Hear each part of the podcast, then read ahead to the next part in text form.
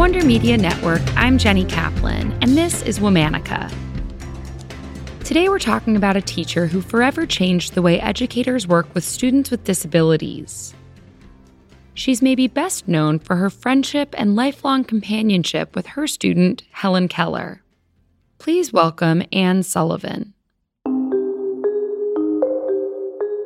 Anne was born Johanna Mansfield Sullivan on April 14, 1866, in Feeding Hills, Massachusetts.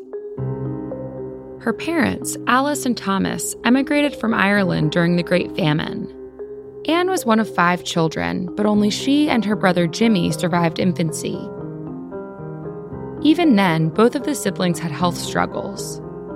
When she was five years old, Anne contracted trachoma, an eye disease that damaged her sight for the rest of her life. When Anne was eight years old, her mother died of tuberculosis. Anne and Jimmy were left in the care of their father, Thomas. This situation lasted two years before Thomas, an abusive alcoholic, left the children at a home for the poor called Tewksbury Almshouse.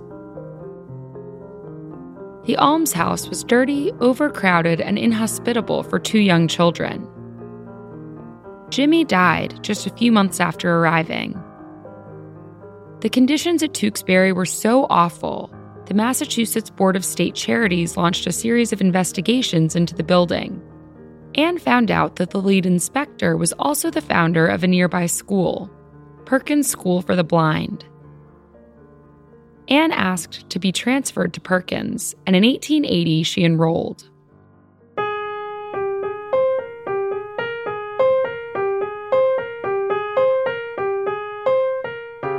Perkins, Anne found herself out of place. She was dedicated to her learning, but she had a short temper and little schooling compared to her classmates. She also underwent multiple eye surgeries to improve her vision, none of which succeeded. Still, she excelled. Anne graduated from Perkins as valedictorian. She developed a friendship with the school's director, who helped her find a job after graduation. He had heard of a family looking for a governess for their six year old daughter who was deaf and blind. Her name was Helen Keller.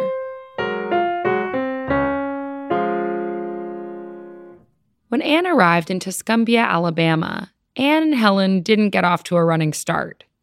Helen also had a short temper and was notoriously hard to teach. Anne was a young teacher, just beginning her career at 20 years old. She soon realized her curriculum as it stood would not be very helpful to Helen. Anne got permission from Helen's parents to live alone with Helen in a nearby cottage. This distance allowed Anne to work with Helen one on one. It also allowed the two to work outside. Anne realized that Helen could learn by using her senses of smell, touch, and taste to connect the vocabulary she was learning to the world around her. Anne used a grooved board to help Helen learn how to write, and finger spelling to help her associate those written words to objects and sensations. Within six months, Helen had learned nearly 600 words, most of her multiplication tables, and how to read Braille. Anne eventually convinced Helen's parents to send Helen to the Perkins School, where Anne and Helen continued working together. Helen and Anne became well known celebrities.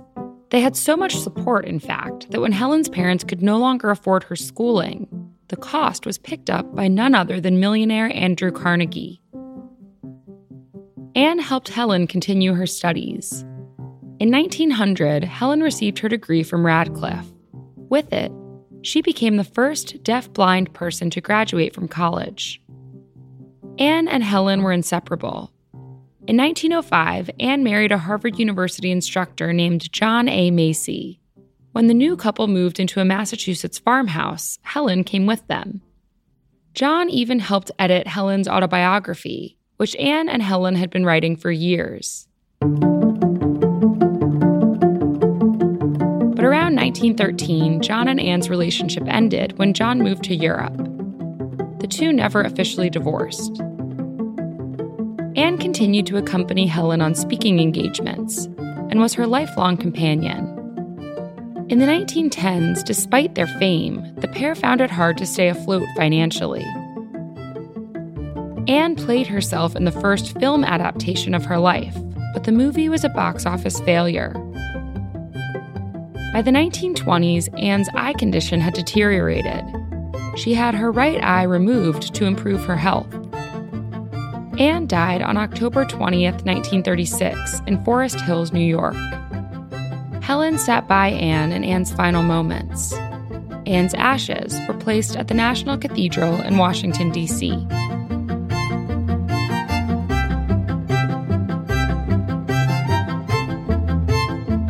All month, we're honoring champions of education. For more on why we're doing what we're doing, check out our newsletter, Womannica Weekly. Follow us on Facebook and Instagram at Encyclopedia Womannica. Special thanks to Liz Kaplan, my favorite sister and co creator. Talk to you tomorrow.